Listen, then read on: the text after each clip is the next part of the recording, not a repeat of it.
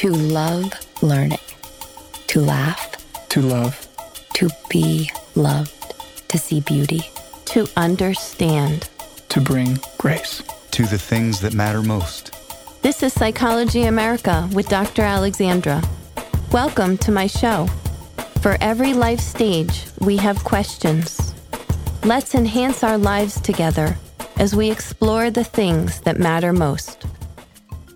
I like to dedicate my podcast to a nonprofit group, and I am again dedicating this episode to internationalforgiveness.com. We know that forgiveness is a topic that comes from religion, from the wisdom of religions. However, forgiveness isn't just from religion. Forgiveness is also supported by hundreds of psychological studies, many of which have been done by Dr. Robert Enright. And these studies show the physical and mental benefits of forgiveness.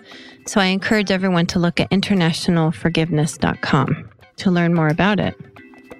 Today's guest I'm very excited to share is Dr. Beth Rom-Rymer, PhD psychologist who has been a leader and a pioneer throughout her life.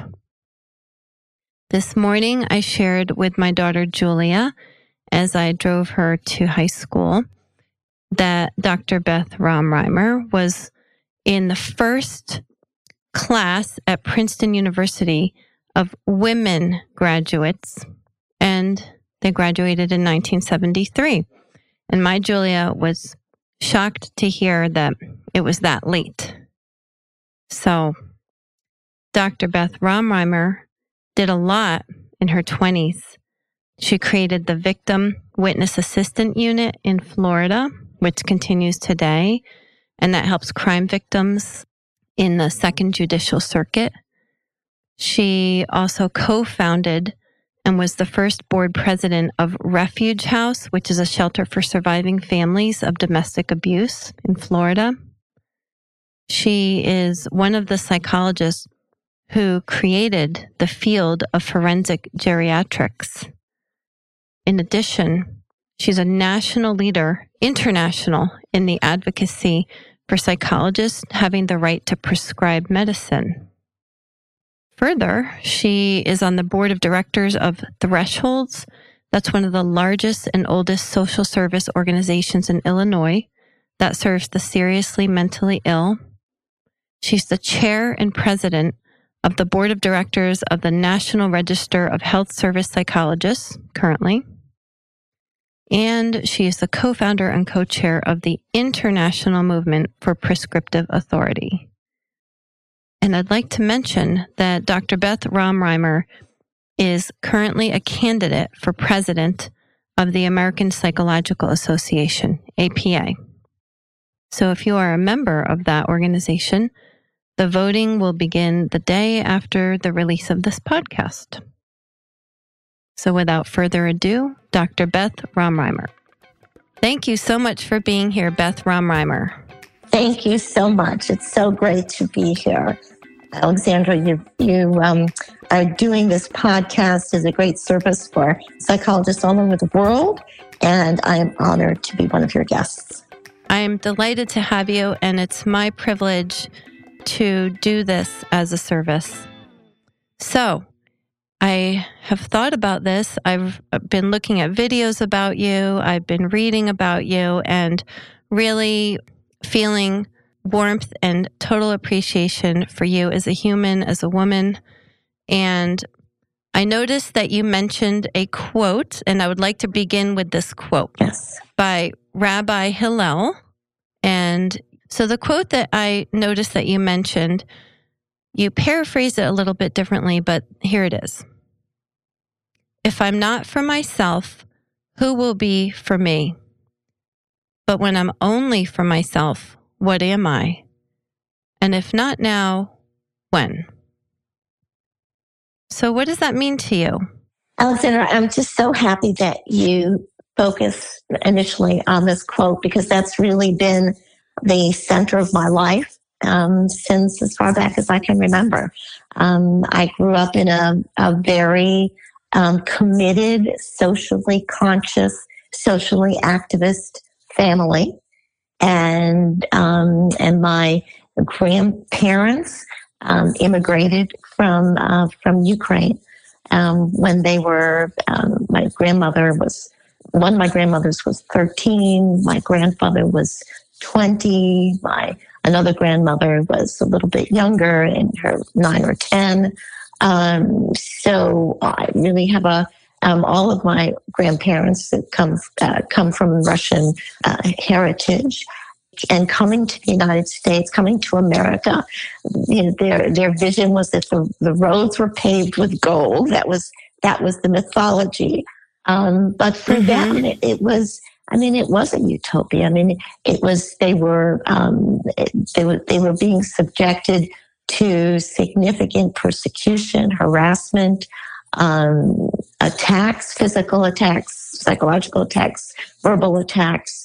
Um, and and some of You're talking about in, discrimination. In, I'm talking about the pogroms that were taking place in in Russia um, when my grandparents um, were living there, and what precipitated their having to leave oh. Russia for for the United States. Um, so so um, uh, their neighbors, community members were being murdered in the pogroms and the attacks. Um, family after family tried to leave so that they could come to a land, a country where there would be freedom, um, freedom to work, freedom from persecution, freedom from harassment, freedom from attacks, um, freedom to think, freedom to speak. Um, so it was really quite the experience for for my grandparents and and all of their um, you know, family members who could come to the United States and, and their friends and neighbors. And so I mm. grew up knowing this family history, knowing that things were better for us in the United States. Um, but also knowing that there were still many people in our country who suffered from um, from racism and from um, harassment um, and did not have full freedoms to think and to to speak their minds and that that really from my family perspective that wasn't good enough it wasn't good enough that we um, were doing well that we were able to appreciate liberty but that it was important for us that all peoples um, have liberty. People in the United States, people all over the world. Um, so it was something that that was instilled in me from a very young age. And that's the part about if I am only for myself, what am I? Right. And how did your family show their dedication to helping other people's, even if they if they felt like things were okay for them? What were they doing for social justice? Right. Well, my mom was a, a dedicated social activist. Um, her father um, had been a labor union leader, actually, and had led labor strikes um, during the 1930s. And she and, and her sister, my aunt, through their last days of life, um, were committed committed to social justice, committed to act on their beliefs. They marched for freedom. They marched for the end of discrimination. They marched for the end of racism. They um, marched against the, the war in Vietnam. And my mother was a, she, her profession was a teacher. She was a wonderful, wonderful teacher. And she taught me well how to be a social activist. She, when I was 14, um, and this was 1966, it was during the Vietnam War, and she took me to some meetings, some anti-war meetings, and um, there was uh, there was a we called it the summer of 66 we called it vietnam summer summer 66 summer 67 um, vietnam summer and and she and i took our leaflets and took our notepads and we knocked on doors in our neighborhood and um, we did that all summer we talked to we talked we t- talked with our neighbors about the war in vietnam and why we were against it. And, wow, you were 14. Yeah. That's a, the age of a freshman in high school. Yeah. yeah. Yeah. And you were talking about these international issues. Yes. Well, it was it was vital to my mom. It was and became vital to me, and I've carried that through me with me through my whole life. And when you were in college, you worked for a congresswoman. Yes, I had the wonderful privilege and honor to work for Congresswoman Bella Abzug, who was just a wonderful spokesperson for protest, for speaking up, speaking truth to power when other people were not so bold as to do that. Um, she was a feminist and she was a, a big part of, of the anti-war movement in the 1960s and 1970s.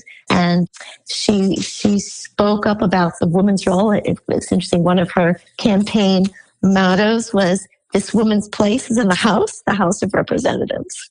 Oh, that's great! Isn't that great? Yeah. Yeah. Yeah. Yeah.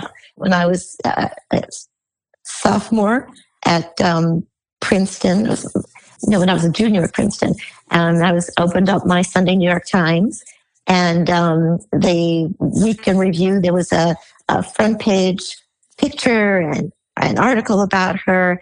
And one of the things that she said in that article was, I believe that our Congress needs to be more diverse. And the diversity in terms of color and um, religion and ethnicity, um, but also in terms of profession. She says, you know, all of us are lawyers. And she was a, actually a very well-known labor lawyer from the 1950s, a well-known uh, civil rights and labor lawyer from the 1950s. Yeah. But she said we need more than just lawyers in Congress. Um, we need doctors, and we need dentists, and we need social workers, and and psychologists, and and so I wrote to her and I said, well, you know, I'm, I wanted to be a psychologist since I was five years old and I'm here at Princeton University and I'm, I'm majoring in psychology, but I also have thoughts about wanting to run for Congress. What do you think? and um, a few hmm. days later, I got a letter from one of her, uh, one of the legislative assistants, Margot, and Margot said to me, "Yes, psychologists. We, we would love to have psychologists in Congress. Um, and how would you like to work as a legislative intern in Bella Abzug's?" Bella Abzug's office this summer. Mm-hmm. And um, I wrote back and I said I'd love to do that. And I sent a couple letters of, of recommendation and uh, I think a statement of interest. And um, about a month later, I found out that I was selected. Um, so it was just a thrilling opportunity to be on the Hill. Uh, it was actually the summer of 72. Mm-hmm. So that was actually when Watergate broke, the whole Watergate scandal broke. Hmm and then there was a program Princeton um, in Washington program. So I was able to um, meet with other Princeton students who were working in Washington, and we had seminars and um, with um, uh, Al Haig, who had been um, at, at, one point he was the Secretary of Defense in the Nixon administration. Um, and he was a, special assistant to Nixon. We met with various members of the Nixon administration.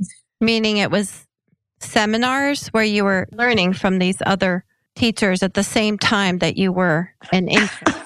we were at the White House and we had a, a seminar uh, with Ron Nessen, who was the uh, White House press secretary at the time, and um, it was it was yeah, fascinating experiences.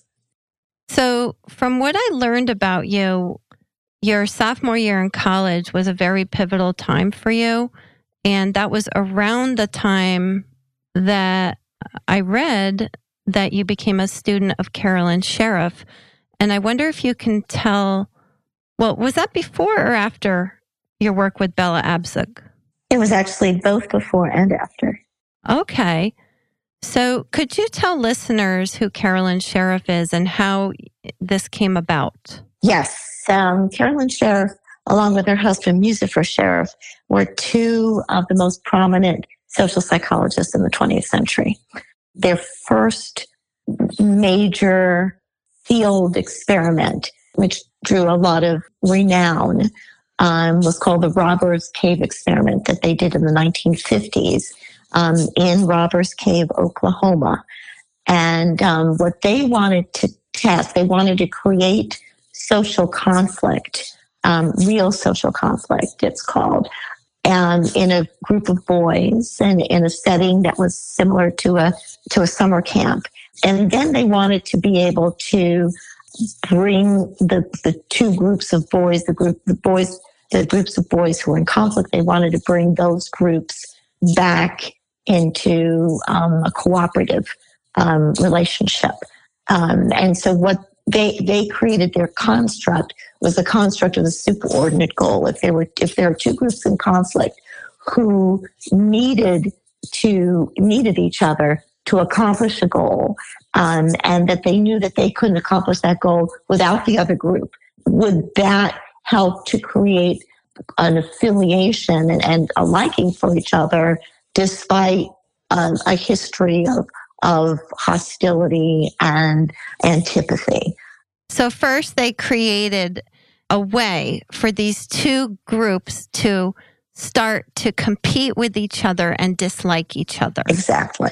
And feel that their own in group was better Uh, than better. the other. Yes. Yes. So so they successfully did that, right? Right, right. How did they do that again? Like little games or What they first did is that they, when the boys came to camp, there were uh, 10 boys in each group and they were, the boys were, were matched. So they were the same age. They were the same um, they were all white. They were the same religion. They were all Protestant. They were the same grade in school. They came from Mhm. similar communities. Um, so they were absolutely matched on all on most you know variables. Uh, came from good, you know, quote unquote. They were from stable families. Mhm. Um, they were middle class, and so they they were brought to to this camp, and they were each they they thought that these were the days before there was informed consent and full disclosure. Mhm. Um, so they thought they were coming to camp for two weeks, and so at first they were completely separated, completely isolated from each other. So they each had a few days to develop an in group of their own. The, activities that they liked, uh, you know, what they did at meal times. They developed um, uh, a social group and a social hierarchy, natural social hierarchy. And then after a few days, they started to kind of, the counselors who were the experimenters and the observers um, started to to manipulate things so that the two groups would kind of kind of see each other passing, and there was some curiosity about the groups. And then a couple days after that, they said, "Okay, here these two groups are getting together," and you know, and they started to um, create contests. So there was tugs of war, there were swimming races, and there were you know volleyball um, games and and softball games, and, and they all involved contests and and then the groups not became um, more cohesive in themselves and then very competitive and then even hostile towards the other group and and it got to Yeah. the point where there was um they would go and they would short the sheets you know in, in the other in the other boys cabin and and they would steal food and they would throw food at the other group in the in the dining hall and they would Mhm. call the other you know group names and so it, the tempers got pretty hot. And then after about six days of that, the counselor said, "Okay, you know, if that's enough, we need to do some things where you know, let's let's see if we can bring you know you boys together." And so they started to create um, goals of you know, building things, for example, that they needed the other Mhm. group. They could one group had certain materials, another group had not, another set of materials, and they needed each other to build the project. And and they were then rewarded for being cooperative and being um, amenable with the other group. And so by the end of, of, of the two weeks, the groups had had become friendly again and were cooperating again. and the superordinate goal you know, appeared to be the thing that brought them together. So, so my, as a sophomore at Princeton, I was, I had known since I was five years old that I wanted to be a psychologist. So one of the professors, John Darley, who's I don't know if you're if you know this this, this famous um, case, the, the Kitty Genovese case. He, he did a lot of work on the kind of the bystander effect when when people when there's a when there's a, a crime taking place and and there Mhm. are bystanders and and many people don't do anything because they're, they're they don't know what to do and there's a diffusion of responsibility. Right. So John Darley did that work. Um, and but he so he approached me and he said, um, Beth, you know, I, I wanted to come and kind of work with me. I'd like to be your advisor and let's talk about what you want to do in psychology. Um, so he just would give me all kinds of readings. And when he gave me the Robbers Cave experiment, I said to him, I said, that's it. That's just, that's what I want to do. I want to create ways in which people who are in conflict can work together. And the Sherifs did this, you know, in the field. And that's what I want to do. I don't want to just work in the laboratory with rats. I want, I want to work with people out in the community. And I, and I said, gee, hmm. you know, I'd really love, I'd love to work with them.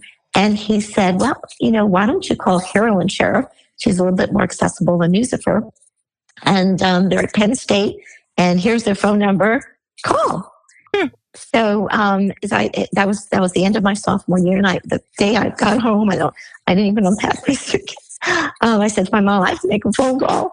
And um, in those days, we didn't have cell phones. So I picked up the phone in, in my house and, and I dialed the number of Carolyn Sherif's office. And, and she picked up the phone. And I introduced myself. I said, um, Hi, my name is Beth Romm, and I'm a psychology major at Princeton University. And I just read the Robbers Cave experiment, and, and I'd really be interested in talking to you about it and learning from you and working with you. And her response was, I don't see why not. How flexible and open of her. Oh, I mean, really, it was it, that relationship is one of the high points of my life to this day.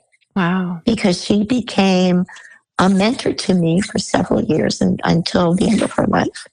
And I said, I would like to come study with you. And, and we worked it out that I could come to, she was at, at Penn State University, so I could come spend two weeks with her in January of my junior year. And what I needed to do was take my exams early, my final exams early, and not take a you know, mid semester, mid year break.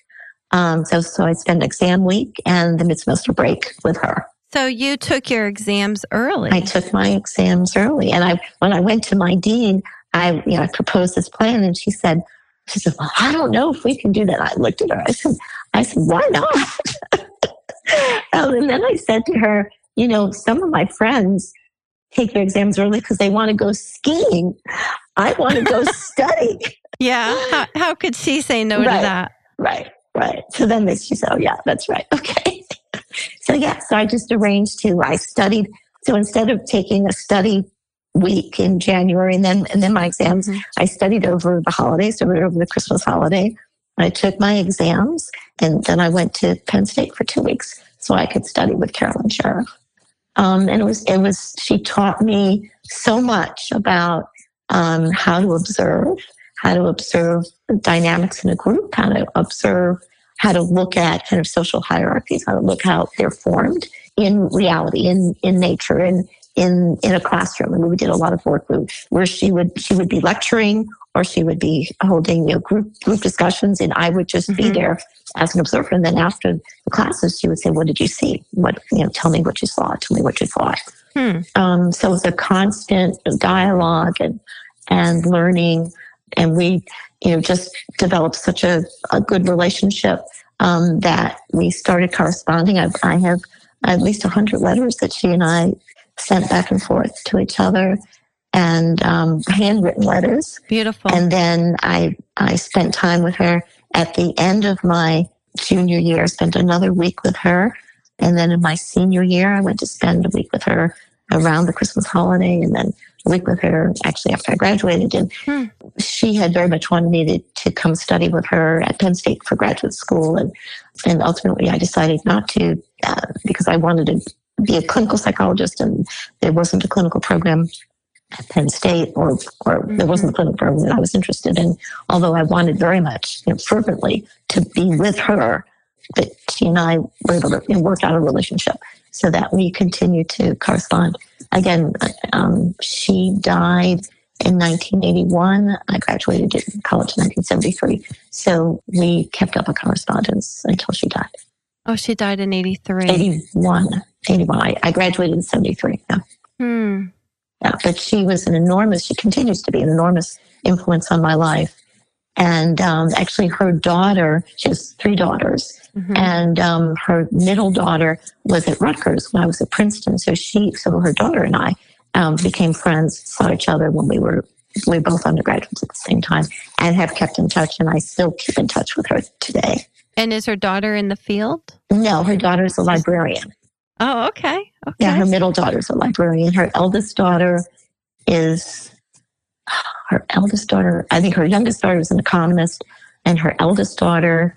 Um, I don't remember now what her eldest daughter does, Mhm. um, but it, you know they're they're all you know into each in their own kind of specialized areas and, and enjoying their lives, and um, it's just it's, it was just a very very special gift that she picked up her phone and said, "Come, you know, come on, uh, come, come and study." And she later told me actually that she had wanted to do graduate school at Princeton because her husband was at the Institute for Advanced Study at Princeton yes. for about five years, and but she was not allowed to do graduate study at Princeton because they didn't accept women.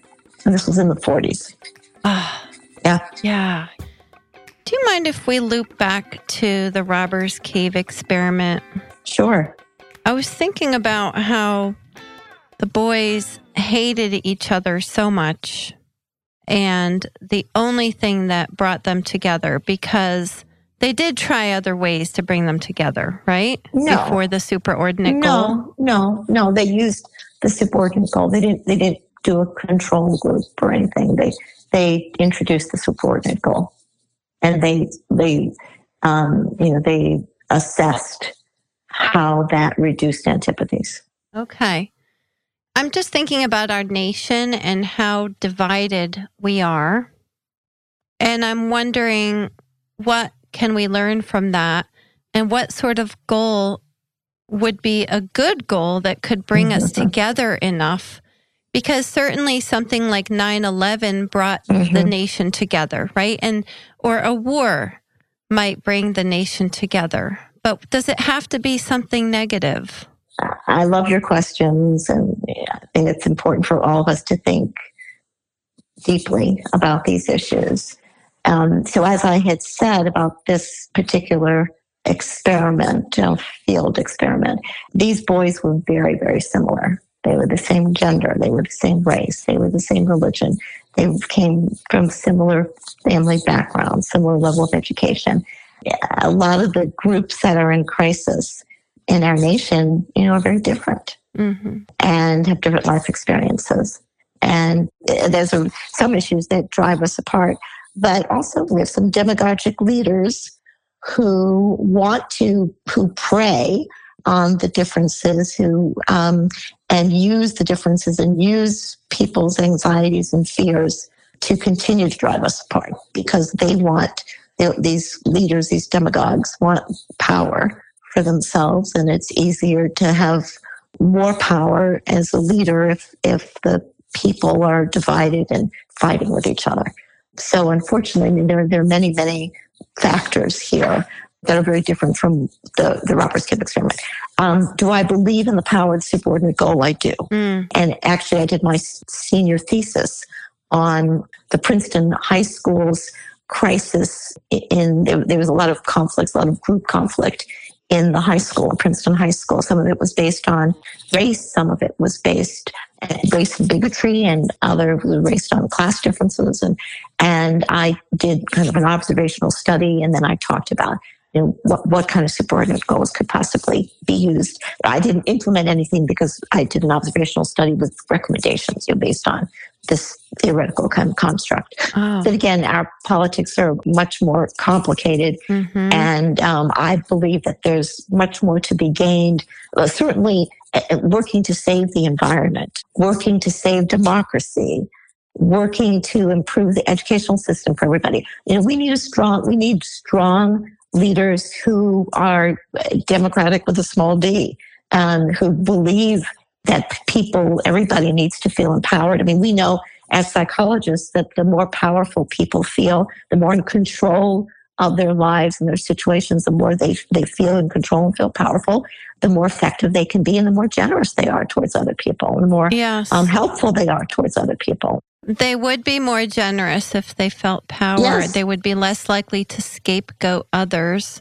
Right. And, and of course, and when demagogues, you know, fire up people and, and tell them to hate and tell them, to resent the other, and most people are susceptible to that. Um, so that's so those that's a part of it is is a leadership issue. As I think we you know, we need to have many many different kinds of strategies, and, and certainly what we're doing in APA in terms of dismantling systemic racism. Um, that's you know that's part of the package. That's part of the package. You know, let's get rid of these and let's let's try to eliminate. Let's try to reduce the inequities, mm-hmm. and then people will feel that they have control over their lives, and then will be more likely to be able to reach out and, and help other people and, and work with other people. And won't have resentment. So so it's but it, it's you know it's a long. We have a long our country has a long history of racism and division you know, I, I, certainly my fervent hope and my one of my you know, my vision for the APA mm-hmm. is for us to talk about psychology and to talk about how racism is injurious to everyone, how mm-hmm. um, lack of power is injurious, a lack of, of health care equity is injurious. How would we have those conversations when you say that? When you say for us to talk about it, who's the us? Psychologists for us to talk with psychologists, psychologists and the APA. I mean, we have we have data. We have you know our science and our scientists mm-hmm. are superb in providing strong scientific foundations for um, behavior and behavior change. And it's appropriate for us to talk about that in the larger public arenas, policymaking arenas. Okay, you mean for psychologists to share publicly about the science and data on these topics. Yes. As a way of being of service. Yes. That's what you mean. Yes. Yes. So maybe to empower and encourage and give a vehicle for psychologists to be able to do that more. Yes. I mean, it's all of that. It's, it's, yes, we can do something. Yes, we can make change. Yes, we see climate um, deterioration of our climate, deterioration of our environment as such a serious problem. The psychologists are doing something about that. And we can continue to do things about that. We see a breakdown in communications, breakdown in relationships um, in our country and around the globe. Psychologists can do something about it. Just like Bella Abzug said, yes, psychologists can do something about this. And it's important for us to hear psychologists' voices. How would you encourage psychologists to make psychological science known on gun violence? Well, how would they do that on a practical well, basis? I, I, I think you know that actually the government had had actually banned research on gun violence um, because the gun lobby was so strong, and um, there had been a ban for I think it's been 20 years on research on gun violence. And just recently, I think President Biden was able to open up some of that. So mm. I would, so again, it's a matter of lobbying Congress, lobbying our state legislators so that we can do research on gun violence and then um, speaking about it in public arenas. You have a lot of experience with passing legislation again, even with barriers. Yes. And I wonder if you can share about that. Specifically, you've done a lot of work in Illinois with changing the law so that psychologists can prescribe. So maybe we should backtrack. Uh, can you share with listeners what the problem is as far as a nationwide shortage of professionals that can prescribe. Right. Just so they have a background. Right. Most of our states have tremendous, uh, tremendously high levels of shortages of healthcare providers who can provide comprehensive mental health treatment in our communities and and mental health treatment that includes medication, be, having the, the authority to prescribe medications.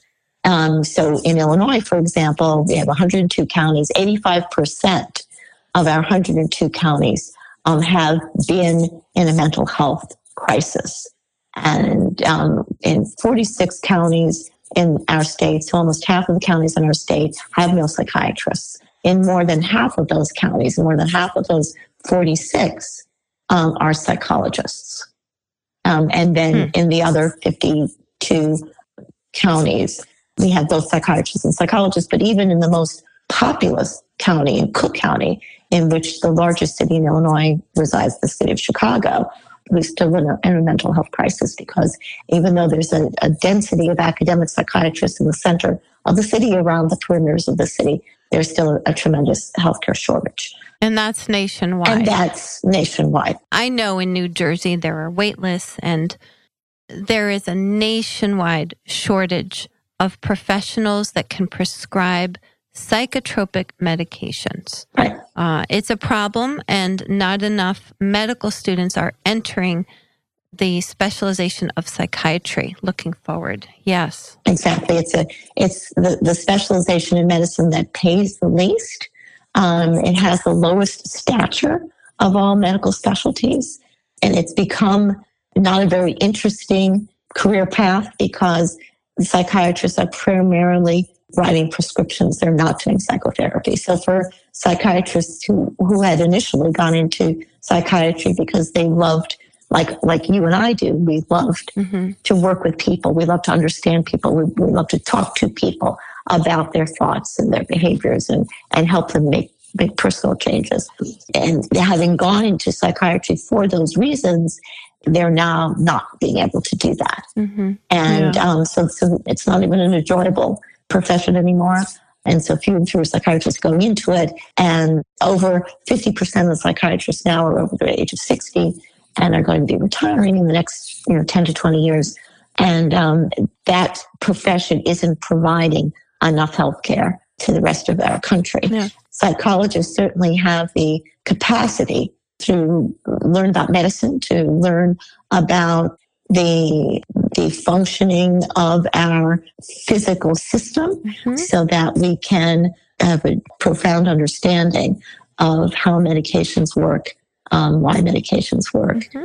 how the interactions work. Right, exactly. And how we can counsel our patients to take medications along with the many different strategies that we use in psychotherapy and, and in individual yes. therapy and couples therapy and, and family therapy, group therapy. Um, and in addition to that, we can also help our patients with providing appropriate medications. Yes. And five states have allowed for psychologists to prescribe. That's right. And the military's been doing it for over 20 years successfully. But you were the leader in getting this passed in Illinois. In Illinois, that's right. We were the third state to pass prescriptive authority legislation. How did you do it? I had been involved on a national level. Actually, I was uh, president of Division 55, the Society of Prescribing Psychology, in 2004. Um, so I was one of the earliest. I was the fourth president of the division. And I immediately got involved in advocating for prescriptive authority around the country. And I chaired our first midwinter conference in Orlando in 2005. And I brought in the military prescribers to talk to us about their work. And then in 2005, we actually had two states that had already passed prescriptive authority legislation, New Mexico and Louisiana. And um, I invited those psychologists from those states to talk about how they advocated, how they lobbied successfully for their legislation, mm-hmm. and um, as a way to inspire others to do that in their mm-hmm. states. And then in 2008, actually, I chaired another midwinter conference of for Division 55 in Kansas. I'm sorry, in Missouri. We had actually two sites for that meeting. We were in Jefferson City, the capital of Missouri, and then in Kansas City, Missouri. And so we met with the legislators in Jefferson City, and then we we had speakers and, and a big dinner banquet um, in Kansas City, Missouri. So having done that on, on a national level in different states, when I became president of the Illinois Psychological Association, um, many of my colleagues came over to me and said, come on, Dad, you have to do this here. And I said, well, you know, I'm not so sure. There are folks here who have antipathy towards prescriptive authority. And they said, but really, you know, you, you know what to do. You've done this. And I said, well, I need you. we have to do this together. This is our superordinate goal. we have to, I can't do this without you. And if this is important to you, as it as important as it is to me, then let's we need to work together to get this done. So you pulled together a team? Yes. How many people were on this team? So I worked with approximately 12 people were, you know, who were um, kind of lieutenants in this group who took responsibility for different regions of the state. And I had total 640 psychologists who were working with me around the state who were lobbying. That is such a huge number of psychologists. Yeah, yeah. Well, we have 5,000 um, licensed clinical psychologists in Illinois.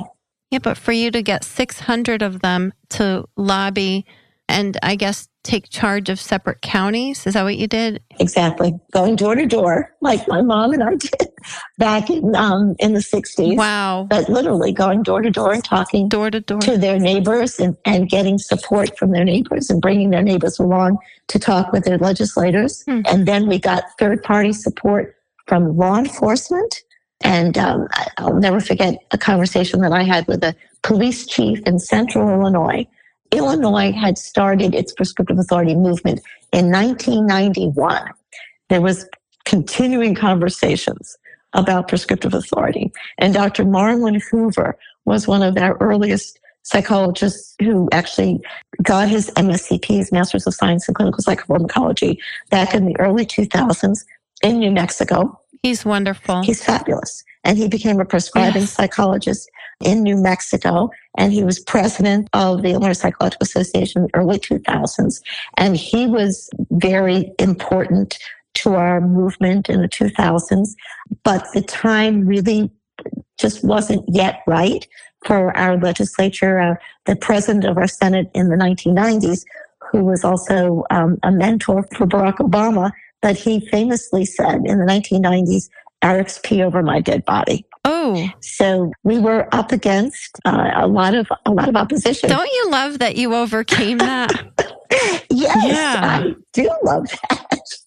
I do love that. You know, it's important that we mem- we remember everyone who was involved in this movement from the from the beginning. I always tell Marlin, you know, I stand on his shoulders. Hmm. And um, if, it, if it weren't for him and it weren't for Terry Koller, who's the executive director of the Illinois Psychological Association for over 21 years, you know, people who went before me, if it weren't for them, we wouldn't have been able to accomplish what we did. But so given that history, um, then when I was president and people wanted to work with me to get this done, and then I approached the legislature and at that time in 2010, 2011, 2012, our legislature had already passed an expanded prescriptive authority for advanced practice nurses and Mhm. some, you know, limited prescriptive authority for physician assistants.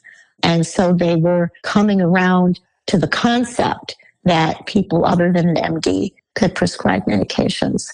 And then we had um, really fabulous lobbyists, uh, the Taylor Louis group that whom we used, and then in all of the people who were working with me in organizing our state.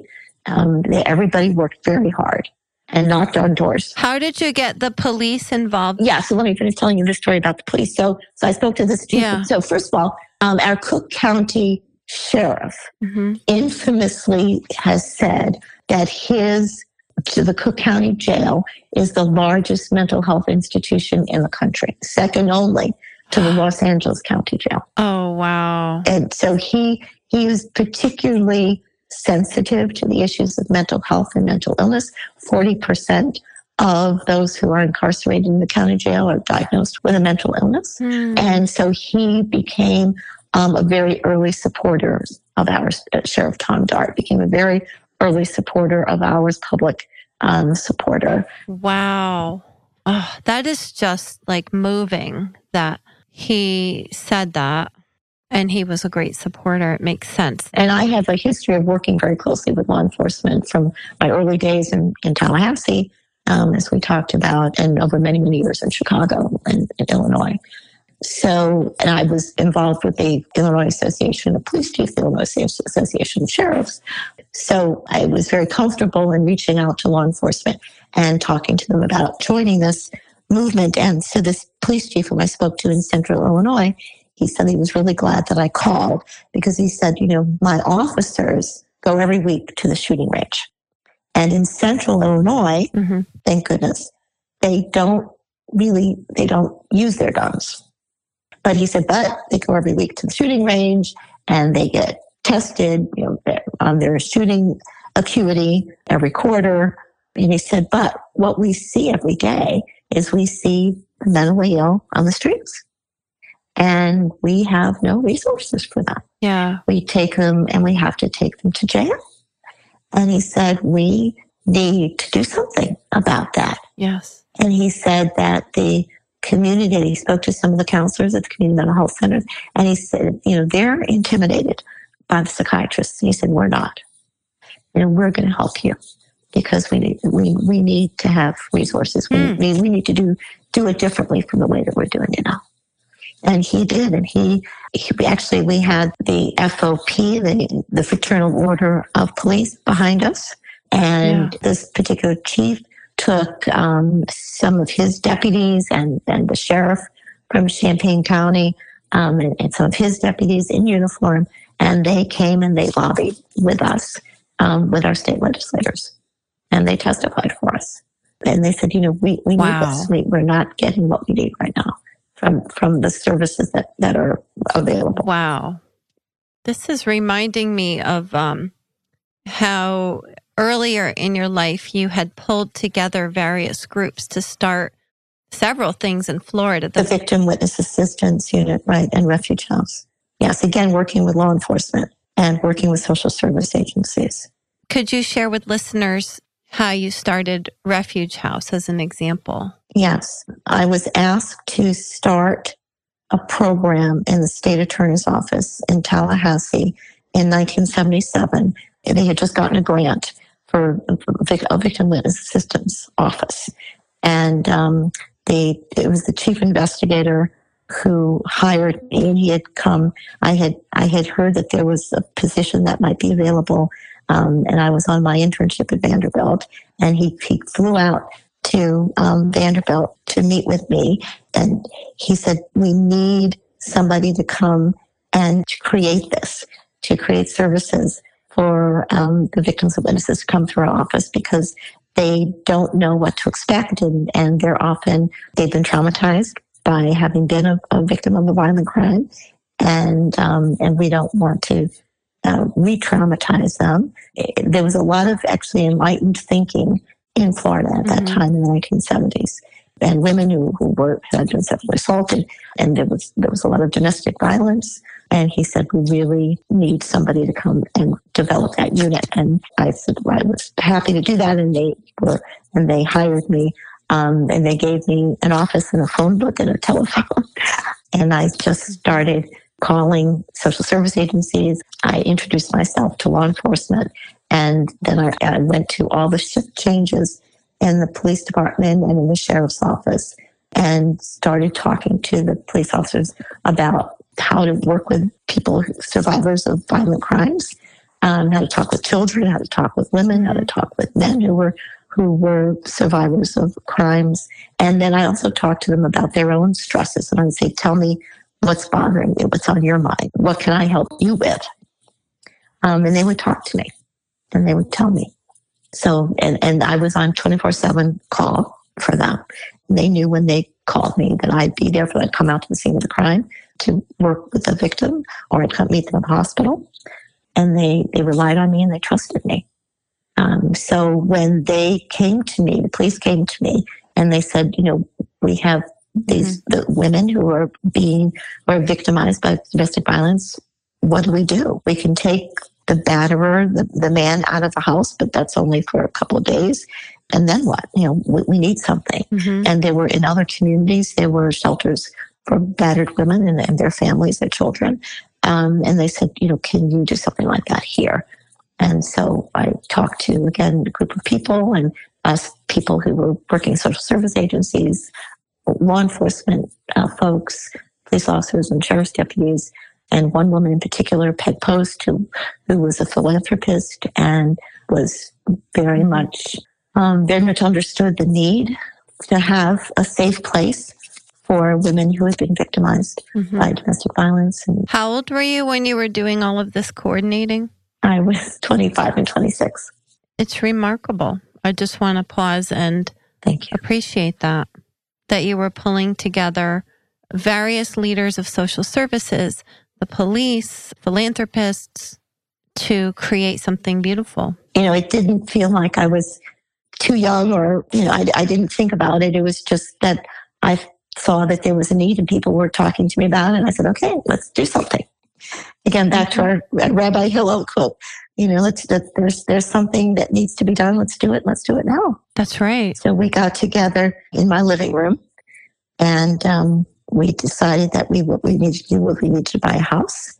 So Peg Post actually provided the initial funding for that and then raised money. And then we, you know, we wrote down all the things that we needed to get for the house. We needed beds and towels and kitchenware and um, chairs and um, you know sheets. I mean, everything you know, that women and children could come. We needed toys um, where women and children could come and feel safe. Those are all the little things that are required to make big things happen. The minutia of being of service in a community. It, you know, some of the stuff is not that exciting, Yeah. but it's a piece of it, Yeah. and it's a piece Yeah. of the work. Yeah, yeah. And I was able actually to um, work closely with the media, the local media, because they were very much interested in this. Um, so I would I would speak Mhm. almost every day on on television about what the needs were and what we were doing. How did you get the media to cooperate? I think because I was in the state attorney's office, and the state attorney's office was um, an office that was often in the news, and Yeah. and the office was happy to have you know something very positive coming out of their their office. It, it wasn't just about you know all the terrible things, all the terrible crimes that were being prosecuted, but something that was very positive coming out of their office. Beth, I'm afraid that we have to bring our interview to a close because we're running out of time. But I want to tell you how delighted I am to have had this conversation and how much I enjoyed this conversation. Alexandra, it was my great pleasure, and I appreciate your thoughtfulness and the questions that you were asking, and the time that you took to kind of look at some of the things that I've done, and and I just love the idea that you're also an MSCP uh, credentialed, and so you and I are are aligned on, on many different issues, and I really appreciate you and, and the energy that you're putting into your work. I very much appreciate you too. And I will put uh, in the notes, in the show notes, how people can find you. Yes, Yes. And I hope there'll be a part two later for this conversation. I look forward to that. Yes. Thank you. Thank you, Alexandra. This show is proud to offer free and open access to learning about psychology to listeners all over the world. If you have found any value from this or other episodes and would like to support the production costs of this show, visit buymeacoffee.com forward slash Dr. Alexandra. That's Dr. Alexandra to buy her a coffee, leave a comment, or share show ideas. Also support the show by leaving an awesome rating on iTunes. Click on the Psychology America icon in your phone. Click See All Episodes and scroll down to the very bottom to find ratings and reviews.